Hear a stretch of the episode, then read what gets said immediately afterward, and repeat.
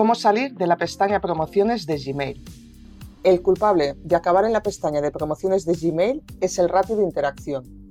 Es decir, Gmail no solo tiene en cuenta el contenido de tu email o tu reputación para clasificarlo en la bandeja principal, promociones o como spam, sino que también valora otras cosas, entre ellas la interacción del usuario. Estas interacciones pueden ser positivas, como abrir un mensaje, moverlo a la pestaña principal, responder, o negativas, no leer el mensaje, marcarnos como spam. En Internet podemos encontrar multitud de artículos con consejos para salir de la pestaña de promociones, pero ten cuidado. Algunas son buenas prácticas, como segmentar envíos, personalizar emails, pero otras pueden perjudicarte mucho y rozan la ilegalidad. No olvides que el algoritmo de Gmail utiliza cientos de factores para calcular cómo debe clasificar tus emails y que el único que conoce el algoritmo de Gmail es Gmail.